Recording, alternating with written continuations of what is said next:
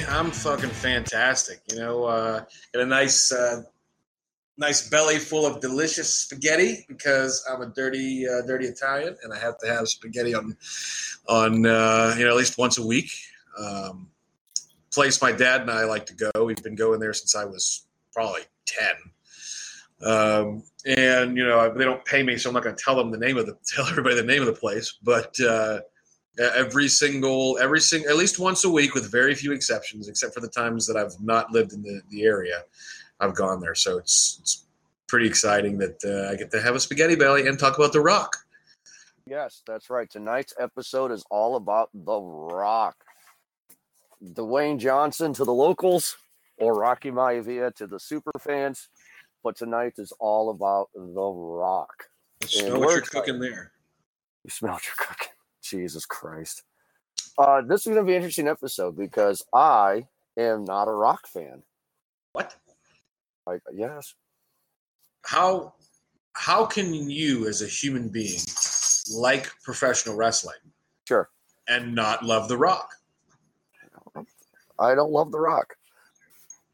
I mean, I can get into it here. Um, Yeah, I mean, on. yeah. Uh, well, okay, I'll give you some examples. Mhm. Number one, I thought The Rock was not a very good wrestler because one of the problems that I have with The Rock is he oversells like a motherfucker, especially in his later parts of his career. And I always found it to be absolutely ridiculous when he um, oversold the Stone Cold Stunner. And after he got stunned, he just threw his body halfway across the ring. I always found that to be annoying and over the top. And uh, I also feel like he's turned his back on wrestling. Um, I felt that The Rock never wanted to be a wrestler. I felt that it was his uh, last ditch effort to be something. And now that he has his movie career, he could give two fucks. Um, I mean, the latter part, yes. But how can you? How could you possibly say that he didn't want to be a wrestler? I mean, like, okay, so he went to college. He wanted to play in, in the NFL. I would say a large, large, large percentage of of professional wrestlers went that route. Um, you know what I mean? Like, he went to Miami. He actually uh, he he grew up. He you know he he grew up in Bethlehem, Pennsylvania, which really and truly isn't that far from where I'm at in uh, in in just on the western side. They're on the the eastern side, but uh, I mean it's across the state. But you know, I mean, he went to Miami, University of Miami, and when it became obvious that he wasn't going to make it in the NFL and graduated in 95 and he went and played Canadian football and he was a he got cut right so the professional wrestling thing like he tried it or excuse me professional football thing he tried it and then right after that he went and did what his what his what his what his dad and his grandpa did So you have just jumped the gun. Uh, it just completely started off the show with shit Well, that we no. were going to talk about. well fuck you what i'm saying is is like i'm justifying what you said like you felt like he didn't want to be a wrestler well no he fucking i mean, I mean it was career choice number two after professional football sure Fine. Sure, fine. You know what I we'll mean? Get into that. We'll get into that part as the show progresses. But oh, I love caught in the ring. It's fun. Look, he wanted to be a wrestler. Listen, listen, listen, listen, listen, listen. He wanted to be a wrestler. He told his whole family he wanted to be a wrestler. And he said, and his whole family was like, no, you don't want to be a wrestler. You don't want to do this life. But he did it anyway. Sure. And his whole family are all wrestlers. Like his dad, his brother, his fucking cousin was Yokozuna. Wow, come on, His man. cousin was Rikishi. He, has fucking other other cousin was Umaga. Right? Like, how the fuck could he not want to be a wrestler? What makes you even think that? Okay. Well, we'll get into it. Um, like I said, you can jump the gun. Um, But uh, before we get into uh, the Rock episode here, uh, for everybody out there who is a fan of Call It in the Ring, uh, this is our fifth episode here. And if you want to listen to our kind of structure that we do, you can listen to our last single wrestler review or retrospective, if you want to call it that way. Uh, just go into the movieguyspodcast.com site. And on the right hand side, it will be the archive section. Just click on the tab, call it in the ring, and you'll be able to find all of our previous episodes, including the last individual wrestler episode, which was all about Kane, which was our second episode. So make sure to check that one out. That was a fun one. I enjoy talking about Kane, and Ed, I know you did too. Oh, so, absolutely, absolutely. You know, these are these are some of my favorite kinds of episodes because we get to really, really dive deep and focus on a dude. You know, or you know, eventually we will get to the to the female superstars, but you know, for me, half the fun of this is going back and watching things that I hadn't seen in forever. So that's why I like doing these, and and you know, I, I hope our fans really like them too. Oh yeah, I mean, like it's nice to go back and see it because I've established already in the in the beginning of the episode that I'm not a rock fan, and I did not get introduced to rock until 1997, like I've established in multiple podcasts for Calling the Ring so far. So I got a big, huge face full of rock. Um, you know, when um, when I first started to get into wrestling hardcore, because uh, sure. he came in '95. But here we go. We're talking about The Rock. Currently, The Rock is 46 years old. He was born on May 2nd in 1972 in Hayward, California. Uh, but he currently lives in uh, Florida right now, and he's built for Miami, Florida. Mm-hmm. Um, now, he is everything that we know. He's a professional wrestler. He was a college football uh, hero, and he also uh, is a is a movie star as well. But we'll get into the beginning of his life. Uh, now, he's the son of I, I'm going to murder these names, but he's the son of Ata Johnston, Johnson, Anna Johnson. Um, you, just call just call him Rocky Johnson. No, no, they no. Have, they, they have Ata, uh, Rock Johnson is the mom's name, and oh, okay. his dad is is Rocky Johnson, but his real name is Wayde Douglas Bowles. That's the mm-hmm. real name. Um, so I found that interesting because I guess they weren't married. Because so Wayde Douglas Bowles, who is Rocky Johnson, who is Rock's dad. I guess they they weren't married, but no, they were married. Well, make sure I don't. I mean, I don't know whether or not they were. I'm just. I mean, I just just were. different, just different last names. His last name is Bowles. Her last name is Johnson. I'm assuming they were never married.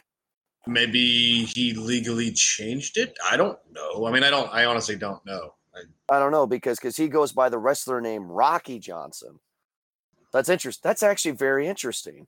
You know that his his mom's last name is Johnson, and his dad's last name is Bowles, but he changed his his wrestling name to Rocky Johnson. That's that's well. Well, here's the thing. Here's the thing. Maybe, you know, maybe his. I mean, I'm sure her last name was was was Maivia. Yes, Maivia was her last. You know name. what I mean? And then when they got married, maybe he changed. I don't know. I. Mm. I don't know. This is interesting. But his uh, but his grandfather is High Chief Peter Maivia, who's mm-hmm. also a wrestler, and his grandmother was Lia Maivia, and she was one of wrestling's fewest female promoters mm-hmm. back in the day. And I guess High Chief Peter Maivia uh, passed away in nineteen uh, sorry nineteen eighty eight is when his grandfather died. Okay, uh, I didn't I didn't know that. I didn't know that either. Interesting. So let's get into actually Rocky. So he goes to the University of Miami in 1990, mm-hmm. right? Full sure. scholarship. And uh, he's a defensive tackle, the 1991 Miami Hurricanes. And he is a national champion, by the way. Yes, I knew that on on the bad boy Miami Hurricanes with uh, with uh, oh god oh no, I forget his name. Was the head coach. He won two Super Bowls as a as a coach in in fucking uh, Dallas too. God, I forget I forget his fucking name. Uh, Phillips, something Phillips. Mm, I don't remember. I don't. I don't. I don't. Uh, I'm losing it. I'm fucking losing it. Ah. I can't believe I don't. Re- I can't remember. I don't. Re- I don't remember. Well, I found this interesting. Uh, the Rock actually was sidelined. He had an injury, right? Mhm. And his backup is Hall of Famer Warren Sapp. Yeah, yeah, yeah. What two great? This is not a football show, but Dennis Erickson was his head coach. who? Dennis Erickson. I was wrong. I was wrong. I was wrong. But I thought it was somebody else, but it was Derek. Derek. Yeah, Dennis Erickson. So we're the, don't worry, fans. We are a wrestling show, but Ed and I do know football. We do like to talk about football. But wow, to have The Rock or Dwayne Johnson and Warren Sapp as the backup for your defensive de- for your defensive tackles. Jesus. That's Oh yeah. I mean the the the nine the eighties and nineties Miami Hurricanes were were fan fucking tastic. You got to remember some of the other guys that come out of there too. Fucking uh, oh god, fucking uh, Michael Irvin come out of there. Mhm. Um, my man, my man, Mr. Bernie Kosar come out of the, the U. You know, so um, if anybody's interested in some football history, check out check out the the Thirty for Thirty documentary, The U. It was absolutely fantastic. It'll tell you everything you need to know, you need to know about these guys. and that was a great team to have. And I was just amazed by Warren Sapp. Uh, in 1995, The Rock graduates from Miami University with a bachelor's degree in general studies, which is in criminology and psychology. Uh, Mhm. He joined the Calgary, Calgary Stampeders in the Canadian Football League in 1995, where he was placed on roster as a backup linebacker, but was cut two months into the season. So he decides that I don't know what to do. I was going to be a professional football player. I did not get drafted. I met my future wife, Dany Garcia, from the Miami uh, University. And uh, what do I do for a career? What do I do?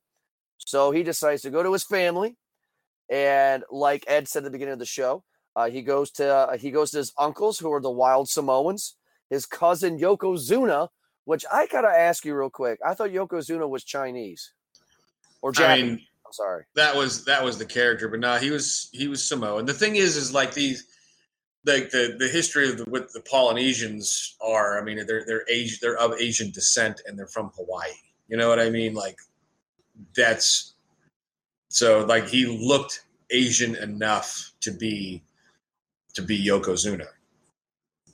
because I I just always thought that he was. I mean, he looked Japanese. Well, his his you got to remember Yokozuna. His other names were very much Polynesian related. He was uh, he was the great Kokina, uh, Kokina Maximus. Uh, he was the wild Samoan Kokina. That was like those were his other those were his other names, and then he took off as as Yokozuna. I mean, he was, you know, I don't remember how long he was WWF champ for for like forever. You know what I mean? I remember him sitting on Bret Hart's face on Yeah. numerous occasions, you know, and uh, he was actually a really, really, really good, good wrestler for being a giant human being. Um, you know, I like I remember uh, I remember he he had a match he, like he he he eliminated Randy Savage from the Royal Rumble. I remember that. Um, he he had a match with Koko B. Ware. Um, Hacksaw Jim Duggan was the first guy to draw to, to knock Yokozuna off his feet. Um, that was before uh, the before the Royal Rumble, I think, but I don't remember it exactly like how the you know fucking. Uh, I remember uh, WrestleMania was it WrestleMania nine when him and Bret Hart uh, had the match, and uh, like I said, they when Mr. Fuji threw some shit into uh, into Bret Hart's Oh, the Bret Hart's yeah. face, yeah. Um, and then Hulk Hogan come you know came out or something, uh, and That's Hulk Hogan's last WrestleMania. yeah, yeah. And then he accidentally threw threw the, the dust at Yokozuna or something. I don't remember it exactly, but something something like that. Well, Yokozuna uh, unfortunately died on October 23rd, 2000, At the time, they thought it was heart failure or a heart attack, but they found out later on during the uh, autopsy that Yokozuna actually died of severe signs of blockage in his lungs because they were filling with fluid. And he died at 580 pounds. That's a big, Big boy. fucker. That's a big fucker right there. Yeah, that's a big guy. Um, Mhm. I knew Rikishi uh, was uh, was Rock's cousin. Umaga, which one's him? Is that the guy with all the tattoos? on his face? Tattoos all well, uh, yeah. I don't know if they were real tattoos or not. Yeah, he was the dude that Bret, uh, not Bret Hart, fucking uh, Vince McMahon made him the like his his, his uh, he was his like he was his big dude at a, for a short period of time. Uh, He's dead too. Yeah, he yeah he died. Yeah, he Died he died. 2009. Yeah, I was gonna say it was pretty relatively recent. He was he was young too. He another guy, another one of those wrestling guys that had a fucking heart attack as well the drugs they do, and he actually died. The reason I remember, I didn't remember the year. I don't remember. I mean, until you, you know, I don't remember the year, but he died on my birthday. I remember him. He died. He died on my birthday. I mean, I would, you know, his. uh They're also, I mean, fucking uh, the Usos are related in the, are in this family. Yes, they Uh, are. Roman Re- the Roman Reigns is in this family. So I mean, it's it's one of probably the most professional wrestling rich families of all time. So like for you to your comment to open the show that oh The Rock didn't want to be a wrestler, that's why I hated him. Like, no, he fucking his whole family. It's like it's what they do. I'll get into it. I'll get into it. But the last one is Rosey. He just died last year at 47. Yeah, well, like I said, all these guys they they all have heart failure because they fucking do all these drugs and and and like it's just unfortunate that he w- you know he was he was three minute warning I think in WWE or something like that Yeah. something like or him he was a tag team he was a tag team or something I, I don't re- I don't remember exactly I don't remember I don't remember him very well but Okay, so I guess I will answer. and I'll go with an argument for you. Okay, now what I'm going to Yeah. present to you is something that's totally different than what I usually do in our show, and I usually, uh, majority of the time here, talk about fact. But this time, this is my feelings. This is my PC coming side out. This is my hashtag 2018. Give me a participation trophy feelings. okay That's political shit. Um, I've only had one beer, so bear with me, fans. Um, the way that I read it, the way that I kind of interpret it, and just the way The Rock is, uh, he just comes off as very cocky, very self-righteous, very I am entitled, I am owed this. He just gives me that, not his character, him as a person. And when I read that he went to the University of Miami because he was a talented football player, but the motherfucker gets injured, and he's like, "Well, I'm going to go and play Canadian Football League because I didn't get drafted." Boo hoo! Gets injured there, or he just whatever there, and he decides he has nothing else to do, so he talks to his family to get him in. I would argue, and I think you would agree with me, that if it wasn't for who his family was, he would not be in there. No, I I mean I fucking absolutely disagree with that. I mean like maybe he didn't always have the you know, maybe he he went another direction first. You can't be mad at that. I mean, okay, he didn't always have the my only desire in the world is to be a professional wrestler like Stone Cold, which you love. But like and I said this previously in the past that like Stone Cold was a guy who needed other guys to get him over. And The Rock was the guy that got Stone Cold over. Shawn know what I mean? Michaels is the guy that got Stone Cold over, sir. Um, no, I'm I'm being I'm what I'm saying is is I'm saying like The Rock was the guy that got guys over. Sure. The Sure. Rock was so good, he made other guys look good. And not like how we've looked at with Kane, because Kane was a guy that was supposed to be like this big hulking monster.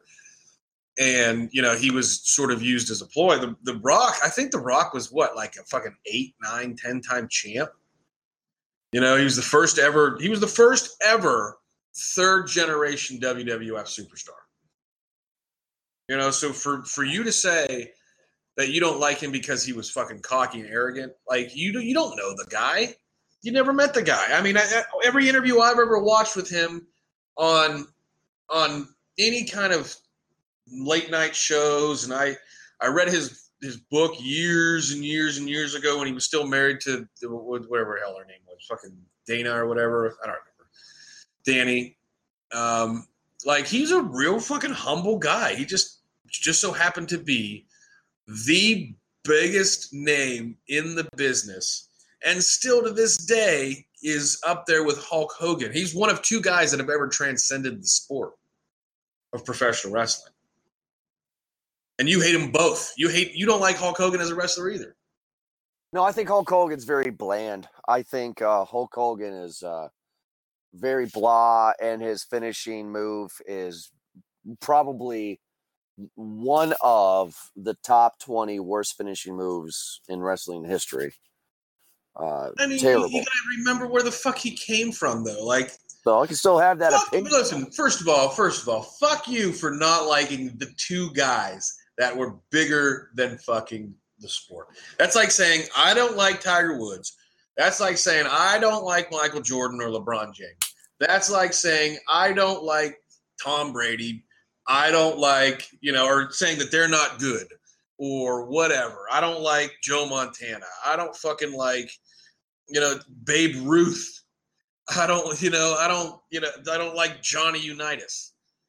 It's like these are the guys who transcended the thing they did, and they took what they did and made it. If it was, I'll say this: if it wasn't for The Rock at that time, WWF would have fucking died, dude. You know, it I'm never totally would be. going to disagree it that never that would be what it is today. It No. never would be what it is today. The Rock would not be anything without Stone Cold, and the stop and the Stone Cold would have been anything without The Rock. I mean, those two Uh, made each other for the Attitude Era. Period. The, So- the, the, I think The Rock could have survived without Stone Cold. I don't know that Stone Cold could have survived without The Rock. Stone I can say I would even say that Stone Cold couldn't have survived. Or excuse me, I'm sorry. That The Rock would have even survived if without Triple H. With you know those those awesome times during the uh, for the Intercontinental title, they had some awesome matches. We'll talk about that You later. know, yeah, yeah. I don't, I don't want to. I don't want to jump ahead of the story, but I mean, I just want to. You got to call you out where I can fucking call you out. Call me You out know, all you want, but come on, man. I mean, like Stone Cold Steve Austin was way popular. He sold more merchandise than The Rock ever did. That's just a fact right there. Because he, The Rock was a heel. The Rock was a heel, and The Rock was one of the Steve best Austin. heels ever. Yeah, so the Rock, Cold the Rock was the lead, the member of or the leader of a faction about African Americans in a sport that is predominantly fans of white people. That's why he sold more. I mean, I'm going to be controversial when I say that. Most wrestling fans are like you and me, blue collar white guys. fine. And I loved the Nation of Domination. I thought they were the perfect fucking stable and the perfect anti stable to D-Generation X. And The Rock made them. When he, you know what I mean? Like he, when he, when he did that reveal, when he came back from his injury, right? Yeah. The fuck, you know what I mean? Like that was that was a big turn. And fucking uh, Stone Cold, you're right. Stone Cold didn't. I know what you're gonna say. Didn't need a stable to be who he was. But if it wasn't for Vince McMahon, you know what I mean. The the Stone Cold Steve Austin was the guy that did what every guy who watches wrestling wanted to do. Tell your boss to go fuck off and hit him in the head with a bedpan. While and also put a uh, put a catheter up his ass. Yeah. Well, but you know what I'm saying. Like, like No, Stone Cold. Stone Cold was an everyman and did what every guy wanted to do. That's why people fucking liked him. But The Rock is an in-ring performer is so so far superior than than Stone Cold Steve Austin. Gonna totally just I know you're to disagree with. disagree. Just totally disagree. Um, we'll get into the big thick of the rock here uh, when we get into his WWE run with the Intercontinental title. But before we get into that, we'll talk about how he gets started. So he starts declaring himself to become a wrestler, and his father and everybody else resisted, but they have finally agreed to train him. And then Pat Patterson got The Rock several tryouts for WWF in 1996 under his real name, Dwayne Johnson. And his Mhm. first match ever was a house show, and he defeated the and he defeated the Brooklyn the Brooklyn Brawler. I can't talk. He had two more matches that he lost. His his second match was against Chris Candido. Candido, Chris Candido. Candido, and Oh, yeah. his, and his third and final match that he lost was against Owen Hart, and those were all three house shows tryouts for WWF. After wrestling at Jerry Lawler's United States Wrestling Association, right, Mhm. and he wrestled under the name Flex Kavana. That's a, yeah, yeah. either either Flex Kavana is the greatest name since Fabio, or Flex Kavana is the worst name since Fabio. Um, well, he actually came up with that name on his own. The Rock did. That's what he wanted to call himself, and he obviously got cleaned up a little bit, and uh, that's when he became Rocky Maivia. And I remember he made his debut. Are we? He made his debut shortly thereafter. Yeah, but he did win the USWA World Tag Team Championship twice with Yes. Bart Sawyer in the summer of '96. And then in the summer of 96, The Rock signed a WWF contract and he received additional training from, from Tom Pritchard and also Mark Henry trained him as well. Mhm. Now we're Yeah. going to get into the part that you want to talk about. In 1996, it's the Intercontinental run. He made his WWF debut as Rocky Maya Maivia. He actually did not want to use that name, but was, but was persuaded by Vince and Jim Ross, and he was given the nickname the Blue Chipper. Yeah, I mean, because they said here he is, you know, the first ever third generation superstar. I remember that match. He ended up, he was the guy that won that match. Um, Triple H was in that match um, on the other side. Um, he was one, you know, I, I forget. Oh, Jerry Lawler was in that match on on the other side. Um, I forget who was all who was all. Oh, um, oh God, I forget who was all in that match now. He, he But, yeah. actually, uh, it was it was um, uh, was at Survivor Series on November 17th. It was an eight man elimination match. Yes.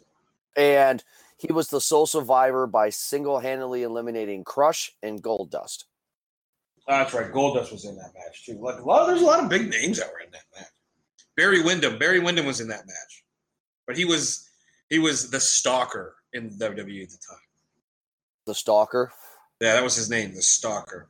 Okay, so I have a question before we get into some interesting points here. Okay, mm-hmm. do you Ed like John Cena as a wrestler? Do you like John Cena? That's a tough one. Just a Seriously. simple yes or no. Do you like him?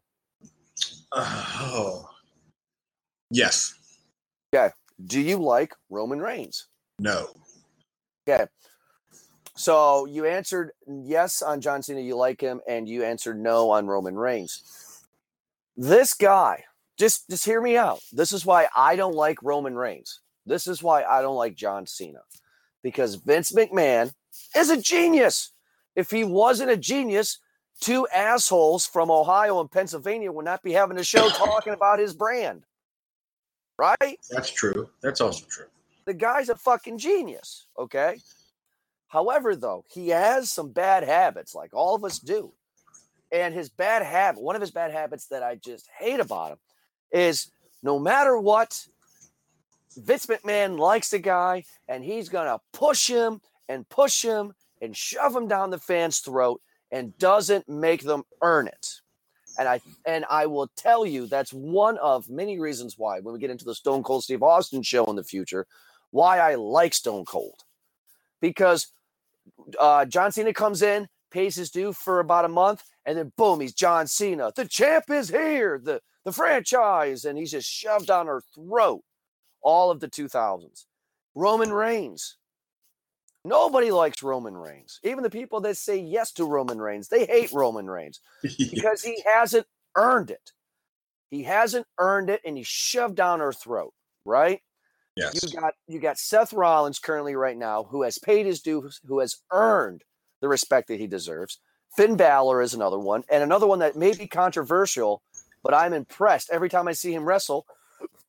Is Elias? Elias, Oh God, yes. He fucking has earned it. He's ready. Elias is ready. he showed up when I got back into wrestling in 2017, and this guy comes on and says, "I'm Elias," and I, who the fuck is this douchebag? because that's all I've ever saw him do when I started to get back into wrestling last year, right? Well, But WWE then- stands for Walk with Elias. Right? And then all of a sudden he gets that one match at a pay per view five, six months ago, and the guy's ripped. My wife even was like, "Oh, oh, oh." she slipped out of Oh. the, she slipped off the couch, did she? right? And he has a good match. He's athletic. He's good. The fans recognize that. And I'm almost done with my rant. They recognize Elias doing that. And now he does the the WWE stands for Walk with Elias, and people like him. And he just got done with the He's uh way over. He's way over. He's Right? so over. It's not even funny. They haven't. They're not even doing anything fucking with him. It's embarrassing. It's ridiculous because he has won the fans over. Okay. Yeah. So here's my argument. I'm gonna I'm gonna I'm gonna tell you what happens to The Rock. The Rock in 1995 says to his family, "I want to be a wrestler." They train him. He has a couple. He has three house shows. One out of the three he wins, and then he's a tag team champion with Bart Sawyer in '96. He mm. signs with the WWF, the NFL, in 1996. Right? Sure. He gets sure, some training here and there. He Sure. debuts at Survivor Series, which is not Backlash, which is not an In Your House. Survivor Series, because they had In Your House. We'll talk about that in future shows. But it's Survivor Series. That, that is, that is a big pay per view, right? At the time, what that was like its 10th or 11th, 10th or 9th or something like that year. Okay. Yeah, I don't remember which one it was. He well, uh, well, Survivor's series started in 1987, so this was 1996, so this was their ninth year. He has his he, he he's in an eight man elimination match. He goes against he wins Crush and Go- Goldust. He beats them right, Yeah. and fans hated him because of his cheesy character. Oh yeah. So they start chanting "Rocky sucks, Rocky sucks, Rocky sucks." Hence, John Cena sucks, and Mhm. Roman Reigns the boos and the sucks. Right. Yes. in February 13th, 1997. He Mhm. debuts November 17th, 1996 at Survivor Series. Mhm. On February 13th, 1997, on Monday Night Raw, he wins the Intercontinental title against Hunter Hearst Helmsley. Now tell Wi- me, In a good match. In a good match. It was not a great Fuck match, but it was a good match. fuck the match. I'm just saying, tell me with my huge rant that this is not starting to show the signs of a John Cena and a Roman Reigns, which Vince McMahon likes this guy. I'm going to shove him down your throat. The guy's been in the WWE for only four or five months, and he's already the Intercontinental Champion against Hunter Hearst Helmsley. Tell me, Well, come on, man. That's not bullshit. Do you, do you like? I'll answer your question with a question. Do you like Randy Orton? I love and hate. So I'm going to say no. Well, I mean, it's the same thing with Randy Orton. That's why I said no. I don't like Randy Orton. I know you because you knew where I was going with it. You no, were going to I'm going. Yeah, yeah, you do. You No, Look. I'm not. I'm to disagree with you. But The- continue, and I'll, and I'll give you my. Vince, Mc- you're right. Vince McMahon does push guys. He wants guys that have the look to get over. That's why it took somebody like CM Punk so long to make it where he was. And then as soon as everybody finally was like, okay, he might not have the look, but he's really fucking good. That's why they when he was when when when they realized it was okay, that's why he did it. That's when he did it. Right? Yes, I 100% agree with you that Vince will push guys to get over whether or not the fans like him. And yes, the Rocky Maivia was cheesy. He absolutely was. And to Vince's credit, which I don't very much do on this show, he took that and he turned him into a heel. Right?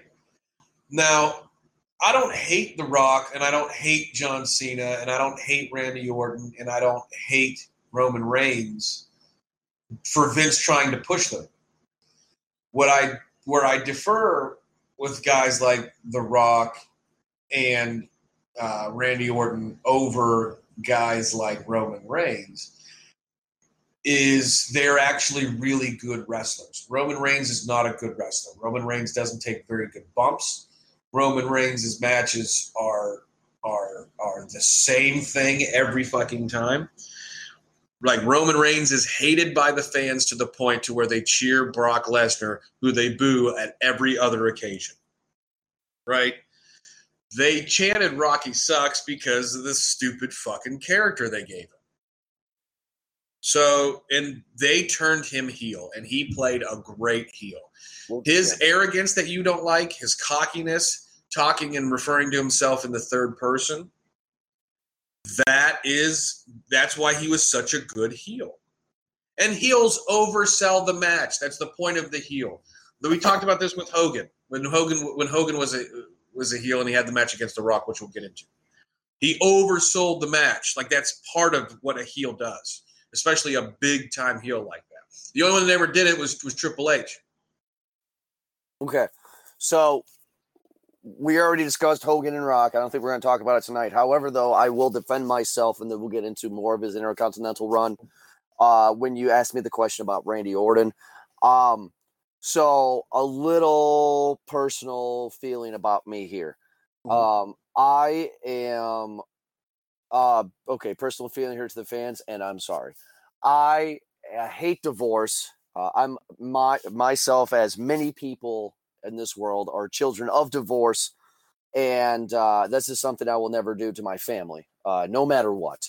Um, so I got into wrestling again this year. I've heard of Randy Orton before over the years. You know, John Cena, Randy Orton, that rivalry. You know, I, I knew about it, didn't watch it back in the day. And uh, one of the first documentaries I watched on the WWE Network that I got last year was uh, the Apex Predator documentary all about Randy Orton.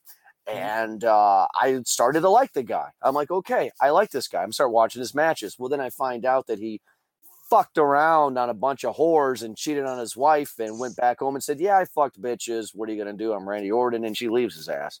I'm like, fuck you.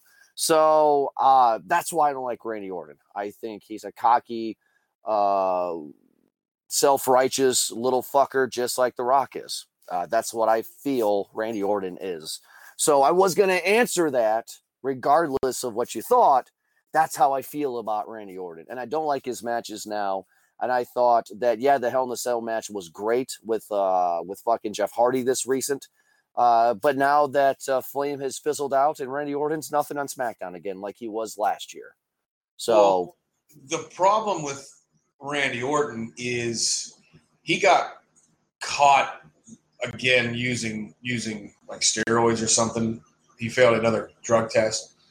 So the WWF, knowing he's such a great and fantastic talent, gave him an exorbitant amount of money not to leave, but said, "We're never going to give you another title." Well, that's that's interesting because he was the champion last year. Well, and that's what that's what I'm saying. Like I was surprised that they did it, but they don't want to put him over because he failed the drug test, which is bullshit. Because literally all the way up until fucking five years ago when WWF went public, all those guys were on all the drugs. That's why all those guys are dead. it's because it's because they're public. So that's my answer to you. Sorry to you and sorry to the fans about my own personal beliefs and feelings. This show is not about that, but uh, that's why I don't like the prick. So here comes to my, in, in my opinion, here, here here proves my point on how The Rock was our generation's Roman Reigns and John Cena.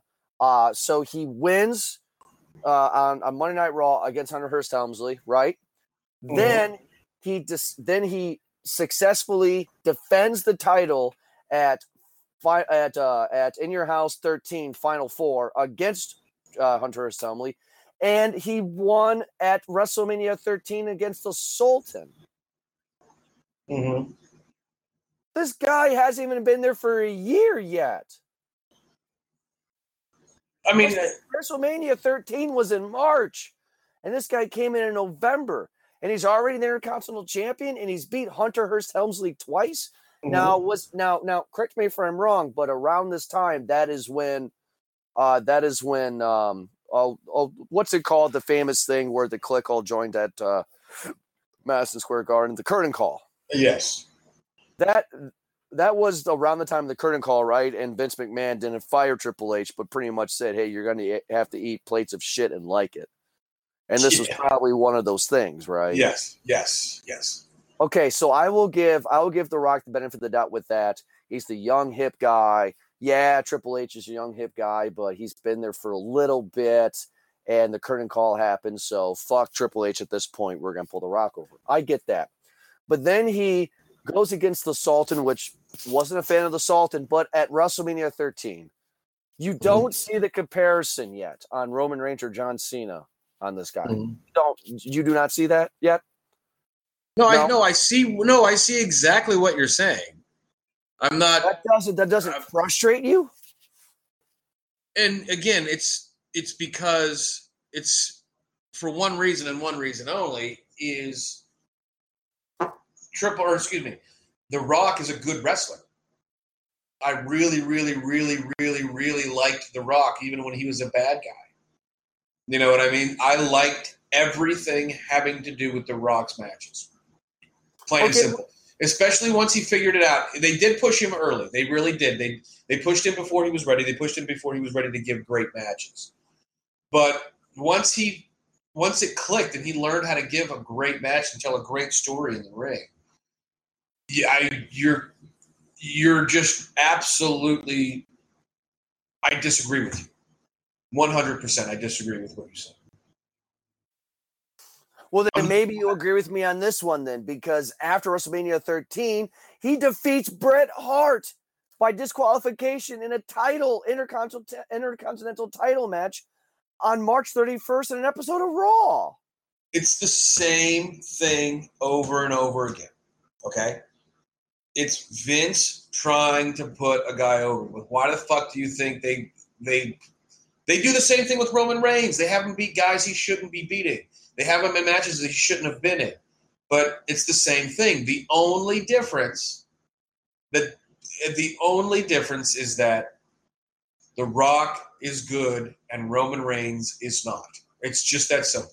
I mean, we're gonna continue. We can. We're gonna continue to argue in the same circle. Whatever evidence you're trying to give, it's gonna be the same circle. Fine, then I'm not going to bore the fans with it. But then what happens on April 20th? So he came in in November at Survivor Series. He became the Intercontinental Champion in February. And now, April 20th, two months later, he's at In Your House 14, Revenge of the Taker. And he lost to Saverio Vega, right? Savio, Savio, Savio Vega.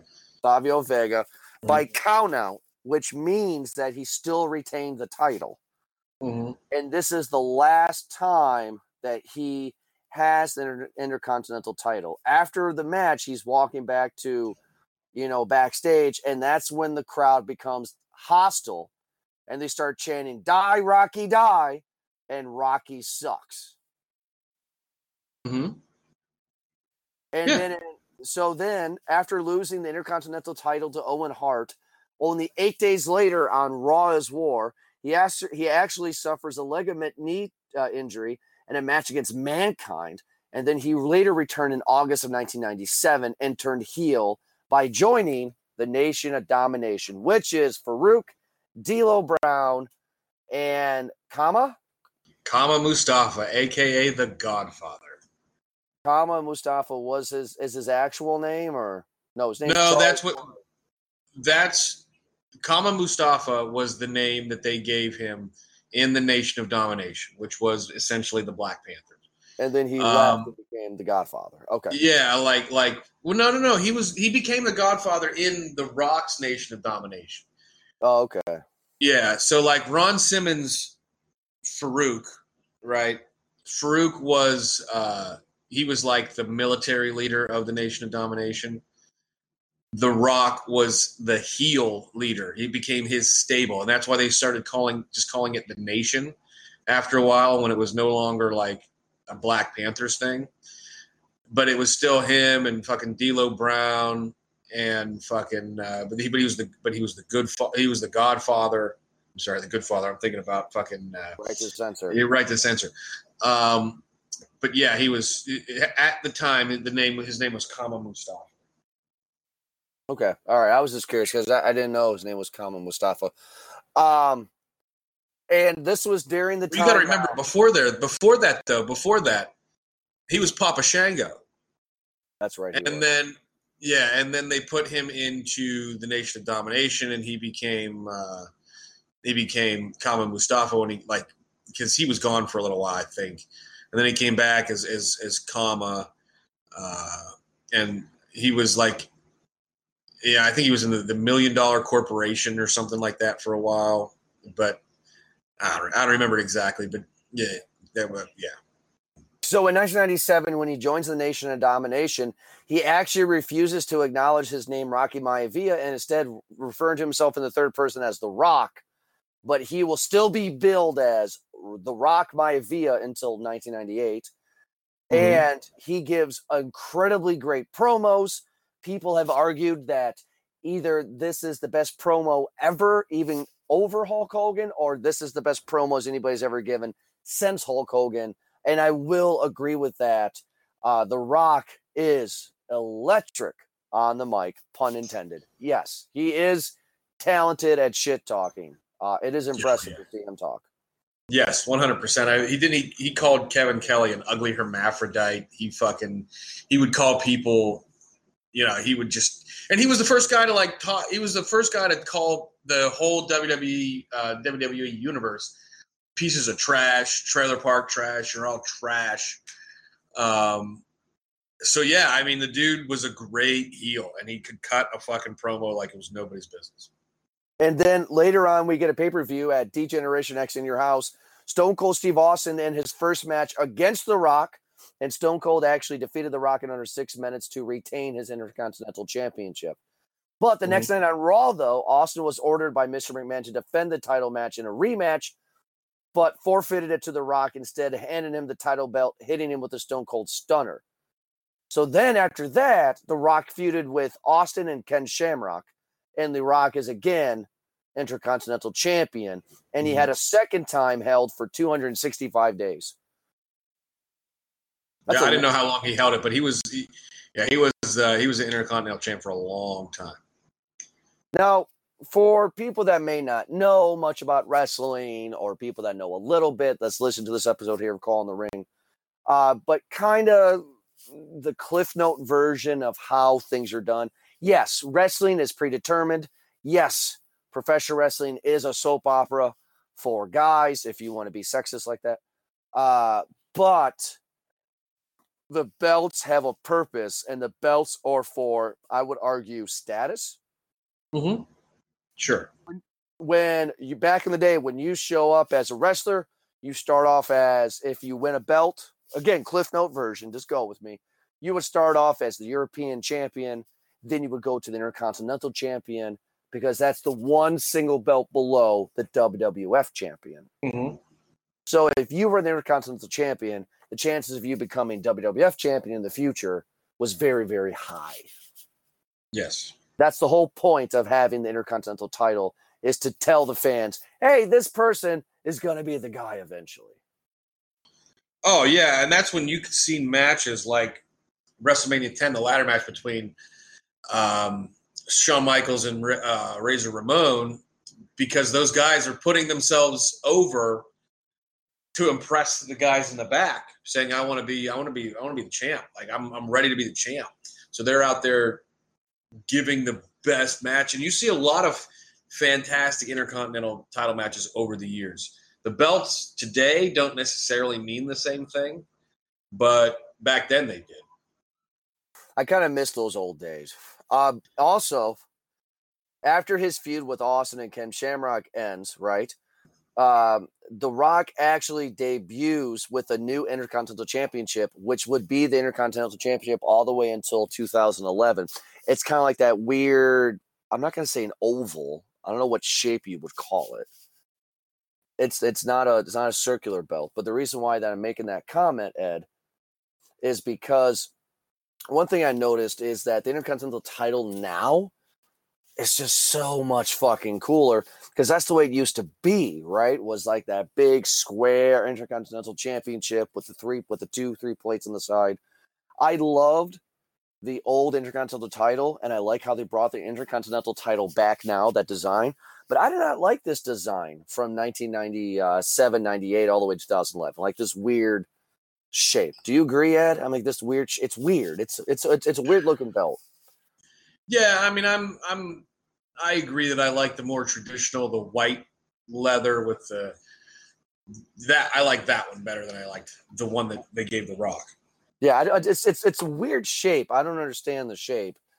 But not also on this episode of Raw was on March 30th, so make sure to go to the network and check it out. So they introduced the new belt, right? Mm-hmm.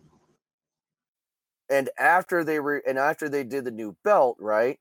The Rock would overthrow Farouk as the leader of the Nation Dominations to spark a feud with Farouk and The Rock. And The Rock Yes. successfully defended the Intercontinental title against Farouk in the next pay per view, Over the Edge in Your House on May 31st, 1998. and that was actually that that match that match is i will tell you is probably one of the top 20 matches of the rock's career between him and farouk right farouk was a fantastic wrestler in his day ron simmons you know put on a hell of a show right but the match between him and and the rock for for uh for the intercontinental title like the Rock comes out earlier in the night to, to kind of promo, right? And Farouk comes out and beats him up and gives him a pile driver. Well, he's got a, he's got a, he has a, they roll him out on a stretcher. They put a uh, neck brace on him, blah, blah?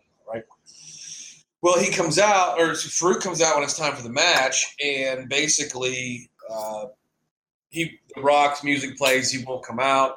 They uh, Sergeant Slaughter, who's the commissioner the the WWF at the time comes out and says, uh, you, "The Rock, you've got ten seconds to come out." He comes out and you know is injured, air quotes injured, right, and puts on a a fantastic match. The match was great with Farouk. Um, I understand why they had to do it. Um, I was never really a Nation of Domination fan. And no, it's not for the reasons that you or the audience may think I'm not a fan of. Just really wasn't a fan. Um, I didn't really follow D'Lo Brown much or the Good Father, Godfather, you know. Uh, and Mhm. Farouk, I loved him more as the APA with with uh, with Bradshaw. Sure. I thought that word Farouk shined. You know what I mean? I Yeah. Yeah. I thought he was better in the APA than with the Nation of Domination. My personal opinion on that. Well, I I mean you're entitled to your opinion. I disagree with it only because the Nation of Domination was a fantastic stable. They were a great heel stable. They were the they were they were I want to I'm not comparing them to the NWO, but they're NWO esque in the sense that if one has a match, we all have a match, right? Uh, when what started the whole thing was with Farouk and The Rock is like Farouk or The Rock was like, I want to do this by myself, and Farouk got all pissed off at him. So Farouk, like he's, or no, I'm sorry, there was a tag match. There was a tag match, and I was thinking of something else. And The Rock refused to tag Farouk and walked away. And Farouk, after the match, comes in, was like, "Come down here and get, you know, time to get your ass whooped. You, you're getting your ass whooped." And The Rock comes down. They fight. The Nation Domination comes down, breaks it up, and then they attack uh, Farouk, backing uh, backing The Rock. So after the feud, The Rock is now the leader of the Nation Domination. And The Rock and the Nation start to feud with D Generation X. And the two factions actually first meet up in the quarterfinal match of the 1998 King of the Ring tournament. And The Rock won the King of the Ring tournament, defeating Dan Severn. Mm-hmm. And then in the semifinal match, lost to Ken Shamrock in the final. So Ken Shamrock won the 1998 King of the Ring, but The Rock defeated Dan Severn. Um, just side note, Ed, uh, they need to bring back King of the Ring in July. Because Yeah, they need to bring back. Re- they need to bring back real, the real King of the Ring tournament. I miss the King of the Ring. I really, really do. I thought the King of the Ring was. Mhm. Uh, but see, the thing I didn't understand is that uh, wasn't King of the Ring always in July? Um, I don't remember. I don't remember when it was. Um, I just remember. I'm, you know, the King of the Ring was basically like the, the Great Gauntlet. You know, now the way they use these pay per views, it, it would never. It would never go. It would never work for them. unfortunately. Um, it would have to be something like a secondary pay per view, like how they have, uh, like the Mae Young Classic, uh, the the NXT Takeover stuff. It would have to be something like that. Um, because the King of the Ring, the King of the Ring was like one step down from being the Intercontinental Champion was winning the King of the Ring tournament. Which kind of sucks because you know, and I'm, I'm not going to harp on this anymore because we got a show Mhm. about The Rock. But it, it, it really sucks because first of all, I love the name King of the Ring, and I love the term in faction. What it's become now is I, I I feel because I was just looking into it the other day because I wanted to talk about the King of the Ring uh, for for the Rock show here, and uh, it was actually it was actually June, not July, right? Sure. Well, what's in June now? And it's Money in the Bank. So Money in the Bank is pretty much this new generation's King of the Ring, if you want to go with that. You know what I mean? Okay, Because yeah. the reason why I'm saying that is because it's not just a regular pay per view; it's a gimmick pay per view. Where you know a gimmick pay per view is, of Yeah. course, they have a gimmick for the show, and Sure. that's just what I'm saying. So anyway, so the Rock, uh, the Rock loses. Ken Shamrock becomes the King of the Ring in 1998, and then the Rock actually resumes his feud with Triple H, and the two have a two out of three falls match, a fully loaded in your house for the Intercontinental title, which the Rock wins.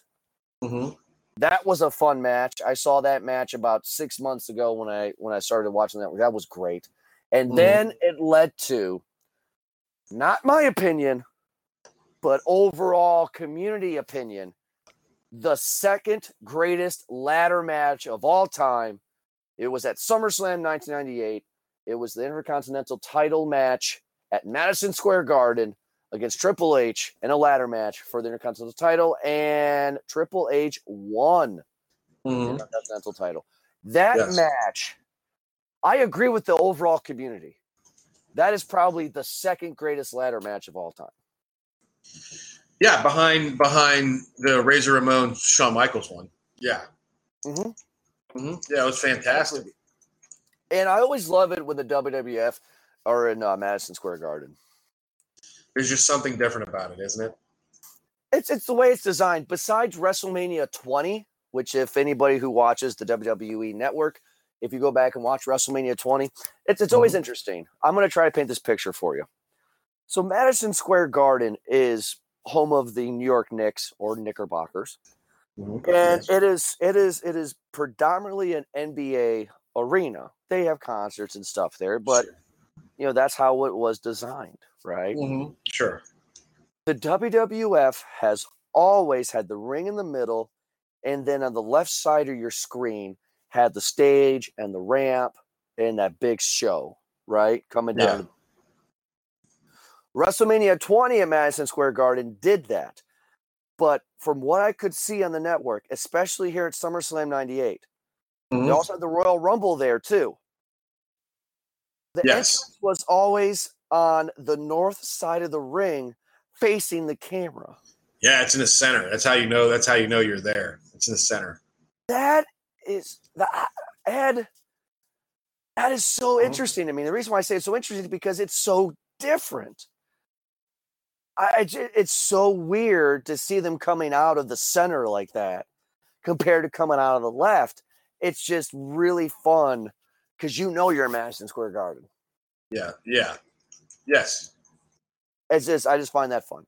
So then after Triple H won the title match at Mhm. SummerSlam 98, at the next pay-per-view breakdown, which is another in your house, The Rock defeated Ken Shamrock and Mankind in a triple threat steel cage match to become the number one contender for the WWF championship. Yes. So I'm not going to the same sales pitch that I gave you before. Rock comes in in 1996, 1997. He's an Mhm. Intercontinental Champion for 265 days. And then 1998, he is now the number one contender for the WWF title. Yes. Wow. It was quick. I know it was quick. And also after that, he feuds with uh, another fellow nation member. He feuds with Mark Henry. And then after that feud was over with, the stable officially breaks up. And then The Rock starts. He starts with the corporation in 1998 and 1999, and he calls himself the People's Champion. Mm-hmm. Yep. And he also feuds with Mr. McMahon. Well, if you remember, if you remember, I'm getting ahead of myself. I'm sorry. I'm getting way ahead of myself. But yeah, I mean, it, he he I forget exactly the moment that he turned, but like he sold himself to the corporation or something. And the promo he cut the next night was another fantastic one. And he's like, and it was another thing like you chant "Die Rocky, die." You say Rocky sucks, Rocky sucks. Well, you know, you might say I sold out, but you're damn right I did. You know, from now on, it's not the people's elbow, it's the corporate elbow. I'm not the people's champion, I'm the corporate champion. That kind of stuff. All right, so let you know before we get into the corporation. Yeah. I wanted to wait until we get into the middle of the show here, which I would say this is it.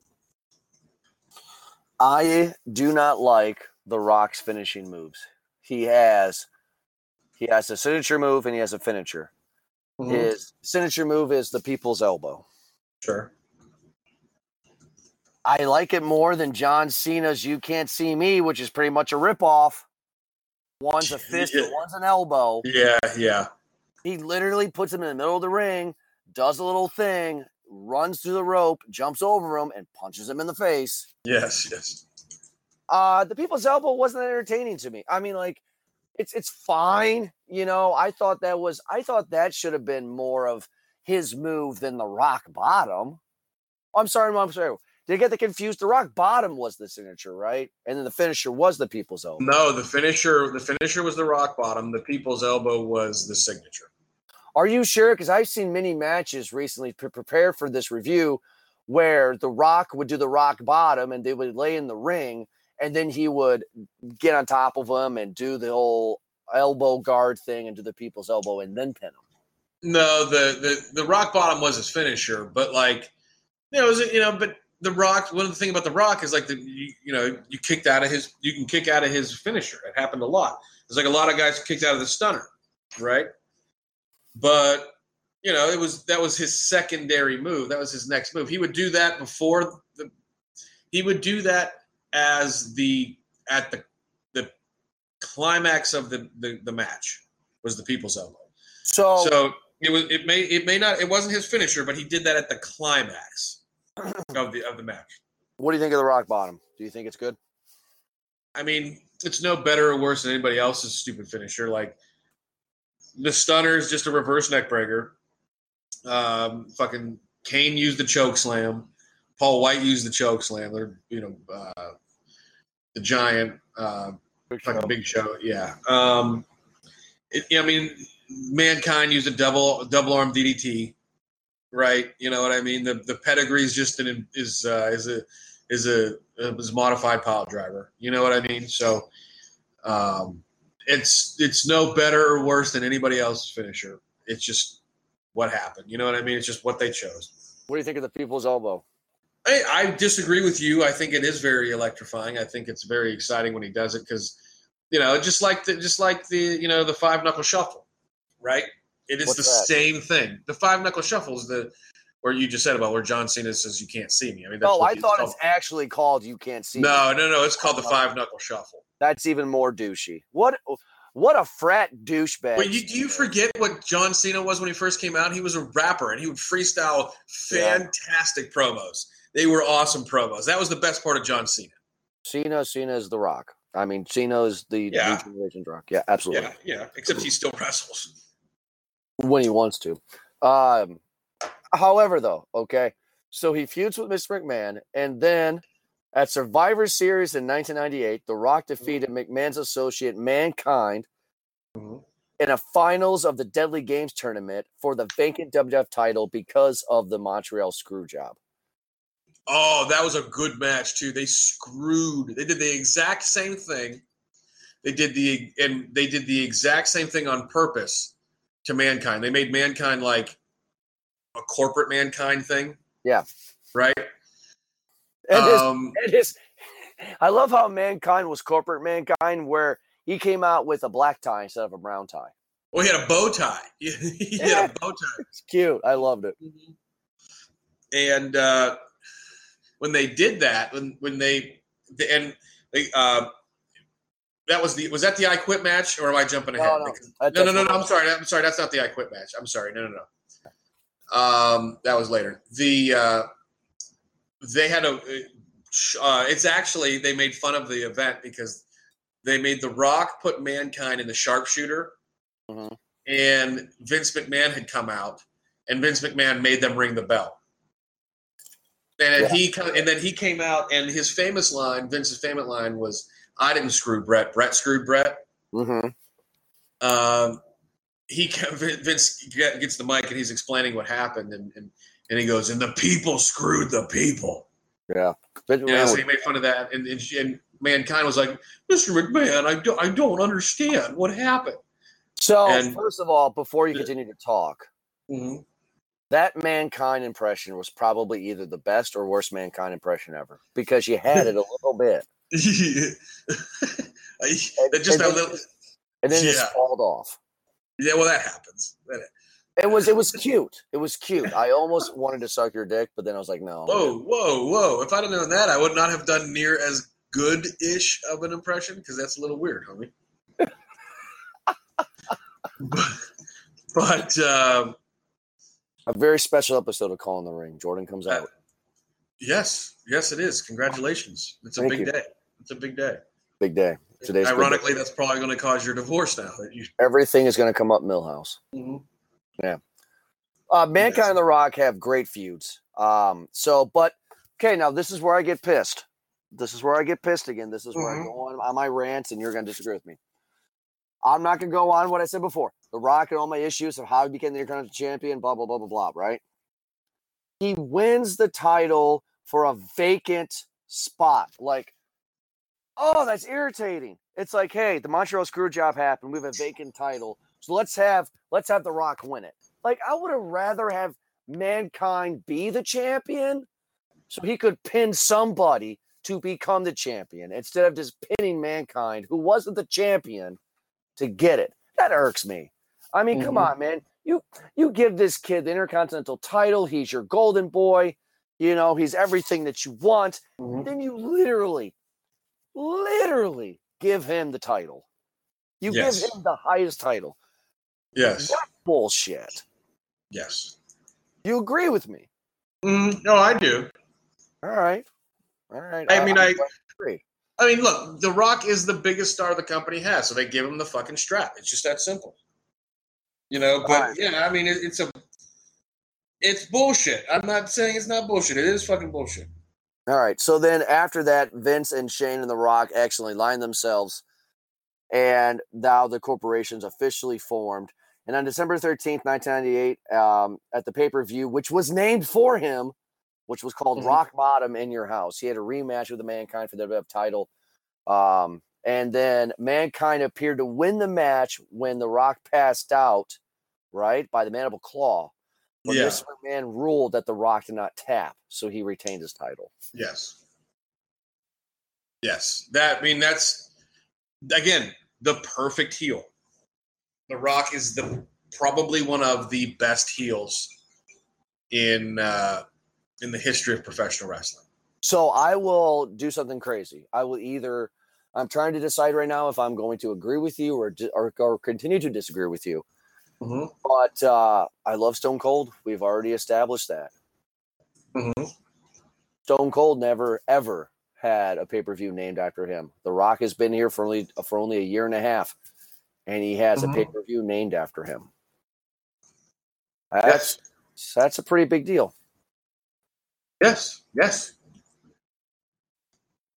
I mean, it is. I mean, there's nothing, there's nothing else you could say. I don't know what else to say about that. I mean, like, I can't I can't name any other pay per views that are named after a wrestler besides Degeneration X, which was in your house, and then the Rock Bottom one. Yes. I can't think of. I mean, Undertaker didn't have his own. Well, I mean, in your house, Revenge of Taker, but I guess that doesn't count. Yeah, and uh, fucking uh, what was I gonna say? Um, actually, The Rock has a the, uh, has a TV show that still runs named after him. What? SmackDown. SmackDown. Fucking Christ, you're right.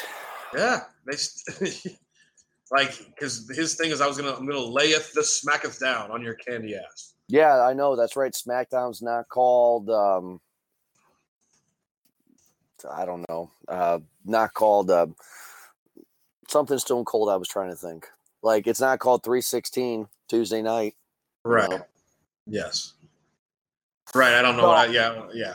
I don't know what they would call that. Um, but anyway, so Mm-hmm. after that, he still has the title, and The Rock starts to feud with Mankind again and again and again. And also, Stone Cold starts to interfere with The Rock.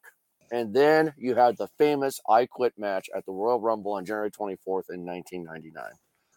Yes. When when he cheats. Because mankind had previously recorded, I'm going to make you say, I quit, I quit, I quit. And just destroys mankind. And, and they put on a great match. Again, mankind had a great bump where he fell off of, uh, off of like the rafters and into, uh, I guess not that high, off of one of the, one of the seats, right? Mhm. onto some speakers and some electrical equipment. Yeah, and they and make they- it spark. it. Yeah, yeah, yeah. I, yeah. I love how he hits it. He falls, and then the speakers spark. But it's fun. It- yeah, and he, he that's when he ties up mankind and or handcuffs him and just beats the piss out of him.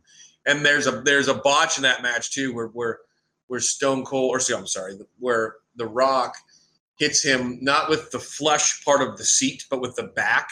Yep. Square in the face, and it busts him open. Right. But mankind can do that. That's what Mick Foley's always been. been about. Now, So- this match also is famous for two reasons. This match is famous because of everything that you just described. yes, But there is a great little documentary out there called Beyond the Mat, great, great, great, great. which the WWE will say is not great, which the Right. WWE despises because this is how infamous this documentary is. When I first heard about the WWE network almost two years ago now, Mhm. that was the first thing I tried to look up. Oh, it's not on there. They want no part in that. They There were no part it.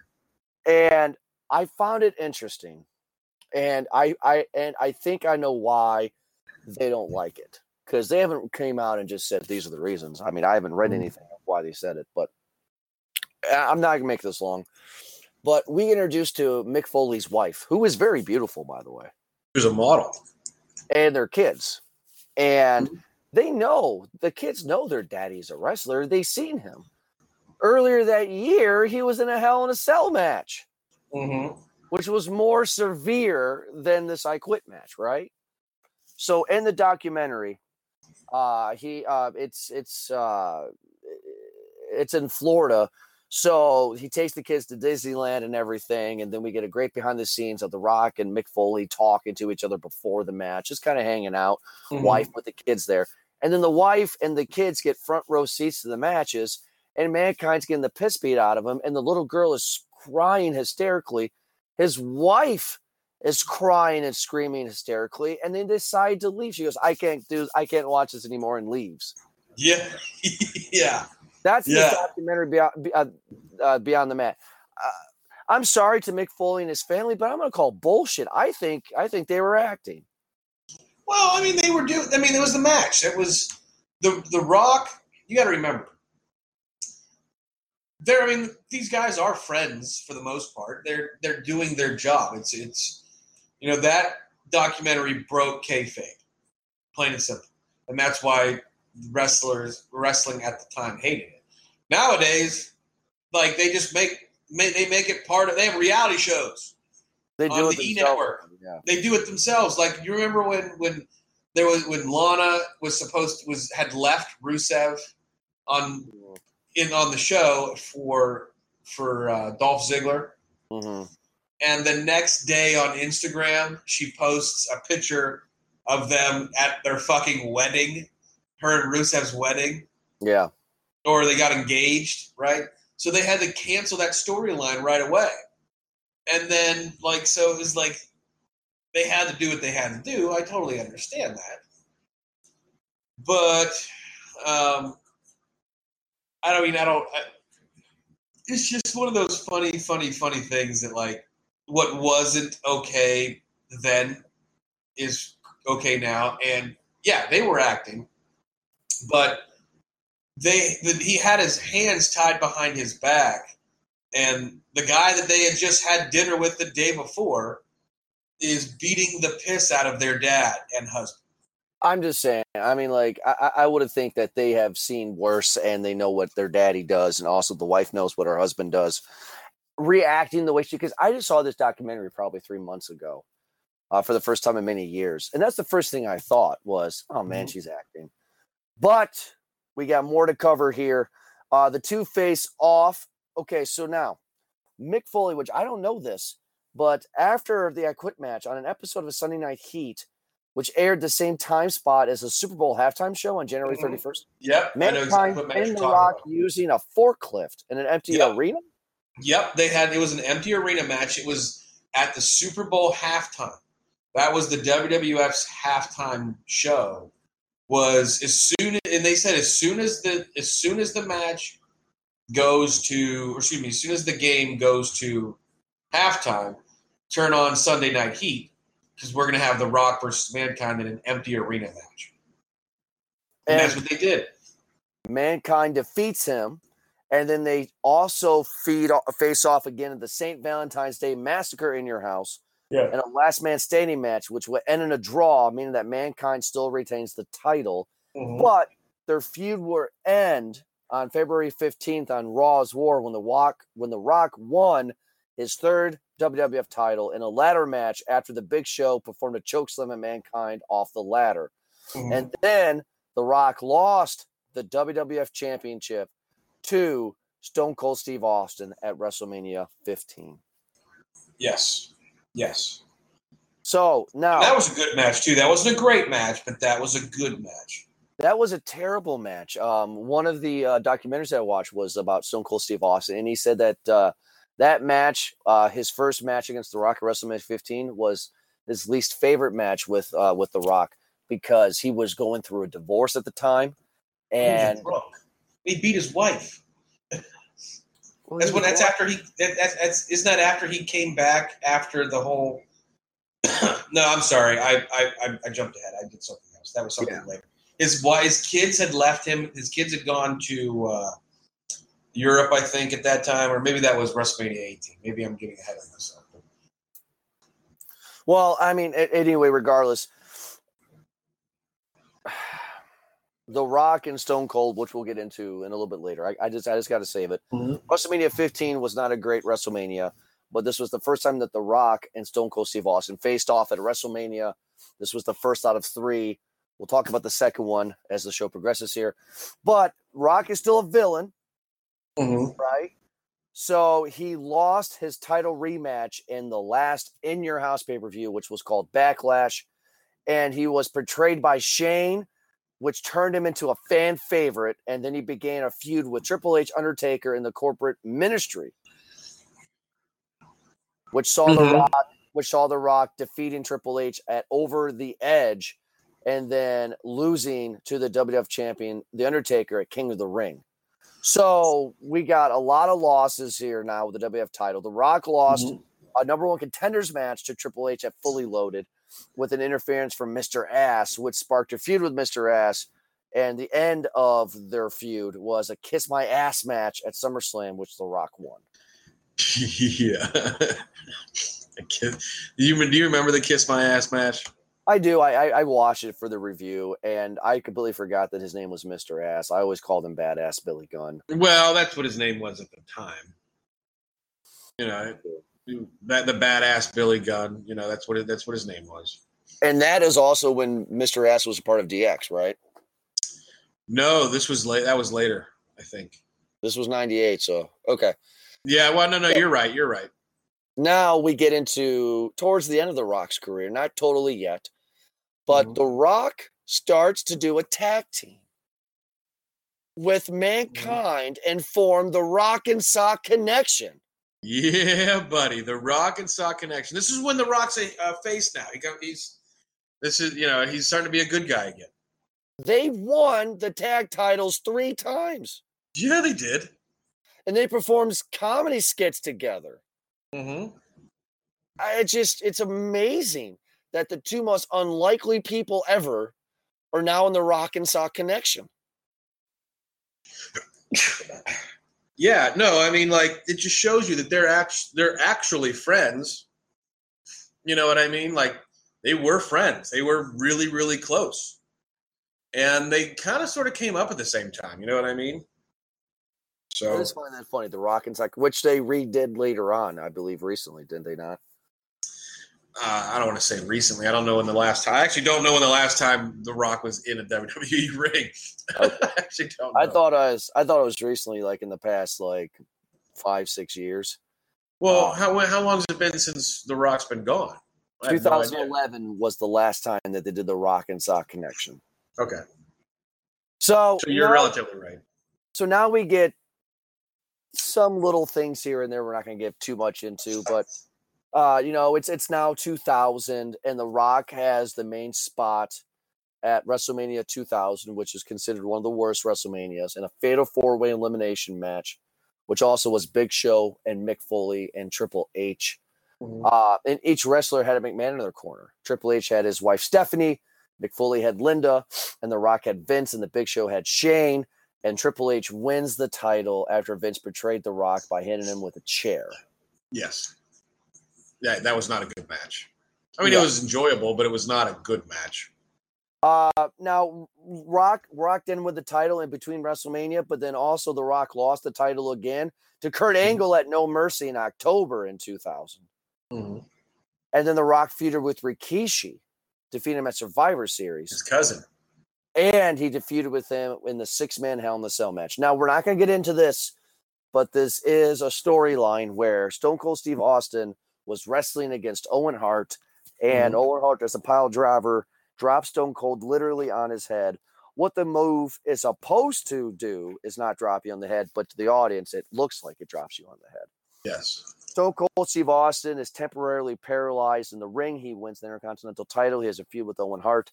And then Stone Cold Steve Austin goes on his reign and becomes a great wrestler. And he mm-hmm. has to have neck surgery. So they decide to not break kayfabe and have somebody run him over in a car, Yes. run him over with a car. We are trying to figure out this whole time who the assailant is. We find out that it's Rikishi, the guy a part of Too Cool. Yeah. Right. Right.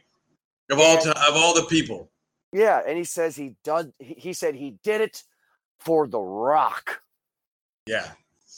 So Stone Cold Steve Austin comes back, has his match with Rikishi, and that pay per view was so intense. You know the story, uh, where Stone Cold Steve Austin beat Rikishi up so bad that he got arrested. Yeah. Yeah. So the reason why I'm saying all that backstory is because The Rock goes into his first and only Hell in a Cell match, Yeah. where The Rock wrestles a six man Hell in a Cell match for the title at Armageddon, which Kurt Angle won to retain the title. Mhm. Let's let's just for one second talk about that Hell in a Cell match. You had The Rock, Rikishi, Kurt Angle, Triple H, Stone Cold, and The Undertaker the big six besides Rikishi. I don't know why Kane wasn't in it or somebody else, but Rikishi I would not consider. But she had five of the top guys out of the six uh, in this Hell in the Cell match. Uh, wow, Yeah. we're never gonna get that again, Ed. No, we're not. We're, We're never. You'll never never- get that again. We'll never get that again, which just sucks. So Stone Cold Steve Austin comes back after all that stuff. They get a pay per view, and then The Rock begins to feud at the with with Stone Cold Steve Austin because The Rock is now the champion, and The Rock um, after Royal Rumble 2001, which is considered to be the greatest Royal Rumble of all time, which we will review that eventually. Yes. Stone Cold Steve Austin wins the Royal Rumble 2001 back in rest and back in uh, New Orleans, and now boom, we get two and a half months of Brock versus Austin two. This is going to Mhm. happen at WrestleMania 17. Yeah. The Rock comes back uh, to WrestleMania 17 as the champion and goes against Stone Cold Steve Austin. We're going to talk about this match more in detail, probably with the Stone Cold one. But however, though, best match in Rock's career? No. Um, I See, here's the thing. I don't know. Like, I love that match. I mean, who the fuck doesn't love that match? It's back and forth and back and forth, and they kick out of each other's finisher after finisher after finisher after finisher after finisher. And I guess that you could probably say it was it was at if not number one, at least number two, right? Uh, in the Rock's career, the the only the biggest issue I have with it is the end when I mean we've talked about it, but it's the end when uh, Stone Cold turns heel and Vince McMahon basically like like he hits him with a chair, right? Stone Cold hits the Rock with a chair, and he kicks out. He kicks out, and then he hits him again with a chair. Just beats and beats and beats and beats him, beats him with a chair, and then he he he uh, he loses. Which Paul Heyman even said, "How the fuck is this all of a sudden a no a no DQ match? Who said this was a no DQ match? Who decided this? Right? Because The Rock hits Stone Cold with a bell, and they're like, "Wait a minute, is whoa, how did this happen?" And then they hit each other with chairs, and Earl Hebner's not saying anything, and then Jr. says multiple times, and this is an all of a sudden a DQ match. And Paul Heyman said, "Who decided it was a D, no DQ match? Where did this ever happen? Who said it wasn't a no DQ? Who said it's a no DQ match?" so they don't even tell anybody why how that they're going to do it. They don't even say at the beginning, you know, ladies and gentlemen, this match is now a no disqualification match. Mhm. You know, they don't even say it. Like the guy, the people in the arena would have no idea what's happening if it wasn't for Jr. on the announce team. For those of us at home or watching it on the, uh, or that are watching it on the network, they have no idea. None. this So- match yeah i mean i mean you're right man I- this is the death of the attitude era this is Yes. the end of the rock's career because after this he loses the title stone cold goes off and does his thing and the rock goes on and films the mummy returns and mm-hmm. he doesn't come back until july Yeah. And he had a whole gimmick of, am I going to join the WWF or am I going to join the Alliance? And it's like, you're going to join the WWF. Why are you going to do the storyline? yeah. Like, Yeah. like, like, don't sit here and say, am I going to decide? Fuck you. You're deciding. You already know. Um, Yeah. We we know, we know, you know, and we know that you know. and, and we know that you know that you know that she knows that he knows. Yes. So, uh, but yeah, WrestleMania 17 with The Rock and Stone Cold. I mean, that's what everybody was waiting for. You know, that is also the time when the WWF also wins the Monday Night Wars and Yeah. they bought WCW, they buy ECW. I mean, just just a great match. Both athletes were at the prime of their career. Yes. And I will argue with you. I'm sure you will agree. Uh, we will never see that again. We will never see that level of rest, professional wrestling entertainment again with WrestleMania 17 with The Rock and So Cold. We never will get. Correct. I mean, we will never have two guys at their prime like that. Never. Both loved by the fans. Mm-hmm. And I, I and I also love the fact before I end my rant on this. I love the fact that it's 2001 and the internet's still really not that huge yet. Right.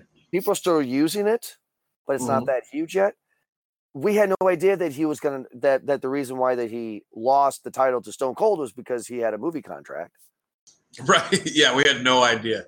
Nowadays, you'd be like, The Rock's gonna give up his title. That's WrestleMania because he's gonna go film a movie, Fast and Furious 67. Yeah, like we knew we knew that Brock Lesnar was going to lose to Roman Reigns because Brock Lesnar went to go to fucking UFC. Exactly. We knew that was going to happen because it was all over the internet and ESPN even right. And Mhm. then he does surprise like Brock Lesnar surprised us when he came back because you know UFC wasn't going to work out. So they're putting him back over again, whatever. But like we knew that was going to happen. We had no idea that The Rock was going to be in uh, fucking Scorpion King or the Mummy Three or whatever the fuck he was in. I don't, I don't remember what it was. True. Um, The Rock does start to feud with other people in the WCW alliance. He does become the WCW champion and he defeats Booker T at SummerSlam 2001, which we reviewed. Mm-hmm. Um, he lost the WCW title to Chris Jericho at No Mercy. And then uh, Chris Jericho also teamed with the Dudley Boyz after that. So then you have the Rock and Chris Jericho feud that lasted for a while. And then they decided to unify the championships, and then The Rock becomes the undisputed WWF champion at Royal Rumble. Mhm. I'm sorry, no, he Yes. unsuccess. I'm sorry, he actually loses that match to Chris Jericho. My fault. Um, and then he leaves. He leaves in 2003, 2004. Mhm. But then he comes back at uh sorry, he comes back WrestleMania 19 was the third and final time that The Rock and Stone Cold Steve Austin go at each other. And it was not for the title. Well, you're missing what could arguably be the other one between the one and two for The Rock, and that's WrestleMania 18. The Rock and Hogan. That was that, uh, yeah, we did talk about that. We don't need to talk about that in detail here, but I mean, but we kind of, I at least would like to talk about it. I mean, I said it before, and I'll say it again. That was one of my all-time favorite matches, and that shows goes back to my previous point that I made an hour an hour ago. Is that shows that The Rock is a fantastic wrestler because he they called it in the ring and The Rock and Hulk Hogan, who are completely different styles of wrestlers, who had never, ever, ever previously worked before, and The Rock, who hadn't worked in the ring for a year, right? They they called it in the ring. They switched roles in the middle of the fucking match. that You know, so yeah. That is true, actually. Um, that's kind of how we got the name of our show. Yep. Yep. uh, but then he goes on and does WrestleMania 18, which I uh, looked at the card the other day, and that card is better than WrestleMania. I'm sorry, WrestleMania 19. WrestleMania Mhm. 18 card sucked. This WrestleMania 19 card is amazing, and I cannot wait to review this WrestleMania with you in the future. the WrestleMania Yeah. 19 card is great. Okay. I mean- I mean, what do you what do you like about it? Uh, let's, let's go off with the top matches: Shawn Michaels versus Chris Jericho, Triple H versus Booker T, Hulk Hogan versus Mr. McMahon in a street fight. Mm-hmm. The Rock versus Stone Cold Steve Austin and Brock Lesnar against Kurt Angle. I mean, yeah. I mean, I That's agree. a that's a that's a that's that that is a pretty tight card there. Pretty tight. yeah, I mean, uh, Bro- yeah, the the Brock Lesnar Kurt Angle match for the strap was was good. You know, I remember like I remember uh, Brock Lesnar did a shooting star press. oh, and botched the fucking lid on his head. yeah, yeah. It's like it's like what's this big Hulk motherfucker doing? Like, oh, and he's dead. How did he not die? Oh, God, he's dead. Oh, not Oh, no. again. Oh, Yeah. don't call the Hart family. Oh, fuck. Yeah, uh, yeah, yeah. He yeah he. I mean, he should not have done that match, but uh, you know, excuse me, that move. I'm sorry, but the match other than that was good, and uh, yeah, yeah. So I got one more thing I want to ask you before I run out of stuff to talk about with The Rock. We've gone on for a while here to the fans. But how do you honestly feel? Okay, so for the fans here of Calling the Ring, if you haven't already known, uh, Ed and I are part of another show with another host, Eric, and we do Movie Guys podcast. And I will argue that Ed's and I first love his movies, and then wrestling is right there behind it. Uh, Ed and I can tell you everything you want to know about film. We love it. The Rock is now the Schwarzenegger of this generation. Um, The I don't- Rock? Did you see this coming? no, no. and The Rock, The Rock is a bigger star than Schwarzenegger ever was, dude. No, I'm just, I'm Like- just saying, you know, just this, the, the, you know, just this big hulking guy, you know, that's, you He's know, an just- action. He's an action movie star who people like. And the and do you ever watch Ballers? yes, I have, I've definitely seen Ballers. yeah. he's also good. He's also good in everything he does. I You know what I mean? him No Pain Gain or whatever. That one was Yeah. I mean, walking tall, not walking tall, standing. Yeah. Is that Walking wa- walking tall? Yeah. He is. He was awesome, and that was his first real big role. You know what I mean? So like, he he's a good actor. He's a really really good actor, and you can tell when he would do his promos that he was going to be a good actor. So he I has the ability to make more money now doing this and not killing himself. I just I'm just, I was just shocked. I was just shocked. Um Okay, so I'm just going to go off for this a little bit, okay? He his first official big movie premiere was The Mummy Returns, right? As the Scorpion King. And then he was in a movie called The Long Shot, but it, it wasn't uh he wasn't a starring role. Uh anyway, after the after The Mummy Returns, his first big starring role was The Rundown. Mhm. Then he did Walking Tall, Be Cool, Doom. I mean, already this guy's career is pretty shit. I mean, Doom, Doom. Doom was bad, but he was good in it. no, he was. This is not a movie review. Never mind. Never mind. It's, it's not a movie review. And then he does the game plan, you know, and then he does Get Smart and then Race to Witch Mountain, Planet 51, The Tooth Fairy.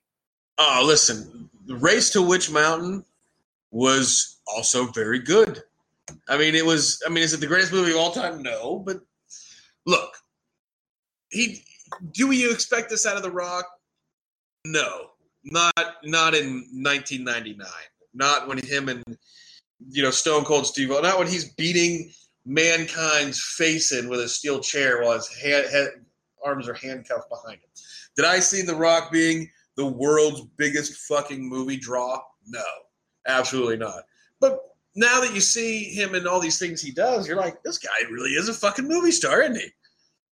And there's a difference. We and we've and we've talked about the difference between a movie star and an actor in our other show. And we hope, you know, if, if you're fans of Call It in the Ring, you know, uh, basically go see, you know, go listen to go listen to our other show, which is uh, Movie Guys Podcast. It's basically a less, a more toned down version of what we do here, and much shorter. But uh, there's a difference between a movie star and an actor, and The Rock is a movie star who so happens to not suck at acting. I. Oh. But you just fart or something? I mean, No, I just, I just, God, it's just, why do people? Oh God, okay, I've, oh, hold on, give me a second here. Just, just, I'm sorry, fans, this is an unedited show. I just, I just, I just hit the angry tree, uh, right there. um, okay, so this is my end now. I'm done after this. The Rock has three movies coming out, and this is part of the Rock show for Calling the Ring the first movie that's coming out that is filming. That's filming. It's not rumored. It's not. In, it's it's filming. They're not making a Fast and Furious uh, nine ten. Guess what they're making? oh God, what? A spinoff called Hobbs and Shaw, where Jason Statham and The Rock team up. Oh my God. It's that actually might be that. That actually might be better than any of the Fast and Furious movies. It's directed by David Leitch. nah, Yes, nah. yes. David fucking Leitch, who gave us Atomic Blonde recently. That's a great film. Yeah, it's it's Doing- fantastic. Hobbs and Shaw. The second movie that he's doing is Big Trouble in Little China. He's playing the Kurt Russell character. I mean, David Leitch. I mean, David Leitch is is is good. Um, the last movie that is happening, and then uh, like I said, we call it. Um, we're going to call in the ring. Um, you know, because we're comic book guys. Uh, he is he is in Suicide Squad too. I mean, he's in literally. He's in everything. The Rock is what? in everything. Guess who he is in Suicide Squad too? He's Black Adam. Really? Yep. I I'm super excited for that. Oh my god. Why do I love and hate this man? Like he did Doom. His career should be over with. Oh my god. Well, listen, listen to this. I I did not know this until just now that you're saying this, right? They're making a Black Adam movie and he's playing Black Adam. Yep. Yeah, I know. I, I just the reason why that's um and I'm going on here. The reason why that I'm so angry, not not angry, but kind of just like frustrated is because I like my wrestlers to be my wrestlers, and I like my actors to be my actors. I, I guess call me old fashioned. That's just who I am. That's what I like, mm-hmm. you know. And I don't hate the fact that The Rock is doing these movies and he's famous and blah blah. I don't mind that at all. It's just that he is funny and he is charming, but he but mm-hmm. his movies suck. Like it's just, I mean, Rampage, Skyscraper, Baywatch. I mean, I just don't understand it.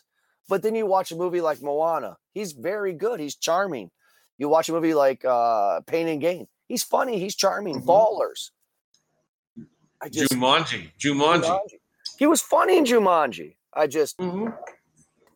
this guy's career went from a Miami University bench player to Warren Sapp because he got injured. And now he's the biggest movie star in this country in wow. the world, bro. In the world. The dude's the wow. biggest movie star in the world. Wow.